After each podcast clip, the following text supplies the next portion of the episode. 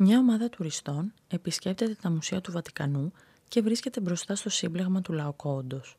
Το μαρμάρινο γλυπτό δείχνει τον Τρώα ιερέα Λαοκόοντα και τους δύο γιους του.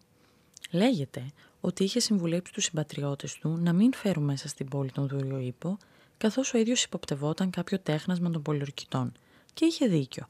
Μέσα στον δούριο ίππο κρύβονταν Έλληνες πολεμιστές που στη συνέχεια επισφράγισαν την πτώση της Τρίας. Αυτή ήταν η βούληση των θεών και επειδή ο Λαοκόντας πήγε να τους χαλάσει τα σχέδια με την προειδοποίησή του, οι θεοί έστειλαν φίδια να στραγγαλίσουν τον ίδιο και τα παιδιά του. Όσο συναρπαστική και αν ακούγεται αυτή η ιστορία από την αρχαιότητα, μία άλλη λεπτομέρεια τραβάει το μάτι της ομάδας. Το πέος του Λαοκόντα είναι εξαιρετικά μικρό, αλλά όχι μόνο αυτό. Αγάλματα ανδρών με γυμνασμένους μύες και μικροσκοπικά γεννητικά όργανα είναι διάσπαρτα σε όλο το μουσείο. Γιατί πιστεύετε ότι οι γλύπτες της αρχαιότητας εξόπλιζαν τους άνδρες τόσο σεμνά, τους ρωτάει ξεναγός. «Μμ, ήμουν γυναικολόγος», απαντάει χαριτολογώντας μια Ολλανδή τουρίστας και δεν με απασχολούσε ιδιαίτερα το υπογάστριο των ανδρών και στη συνέχεια προσθέτει. Αν και μιλώντας στατιστικά, τα μόρια των ανδρών του Νότου λέγεται ότι είναι μικρότερα από αυτά των ανδρών του Βορρά. Σίγουρα δεν ήταν αυτός ο λόγος, διευκρινίζει η αρχαιολόγος και ξεναγός Κιάρα Γκιάτη. Για τους αρχαίους Έλληνες και Ρωμαίους, τα μεγάλα γεννητικά όργανα θεωρούνταν άσχημα, εξηγεί.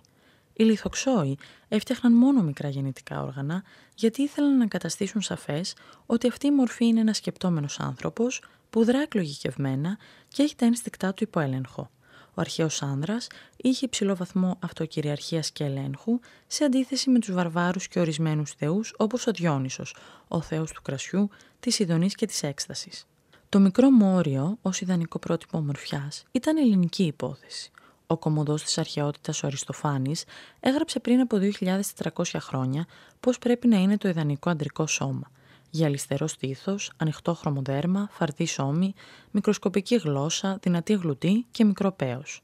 Οι Ρωμαίοι υιοθέτησαν αυτή την αντίληψη, όπως αργότερα και καλλιτέχνες της αναγέννησης, όπως ο Μικελάντζελο και ο Ραφαήλ. Επιστρέφοντας στο σήμερα, η άποψη για τα ανδρικά γεννητικά όργανα έχει αλλάξει.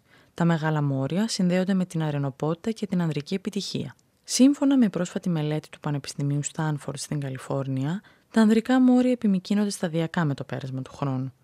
Συγκεκριμένα, έχουν μεγαλώσει τα τελευταία 30 χρόνια σε ποσοστό 24% σε διάφορες περιοχές του κόσμου και σε όλες τις ηλικιακές ομάδες. Στην αρχαιότητα όμως, αυτά τα μήκη θα προκαλούσαν αισθητική φρίκη. Παρεπιπτόντως, στην Ιταλία τα ανδρικά μόρια στην καθομιλουμένη λέγονται πιζέλι ή τη μπιζέλια. Όπως έλεγαν και οι Λατίνοι, nomen est omen. Η λέξη τα λέει όλα.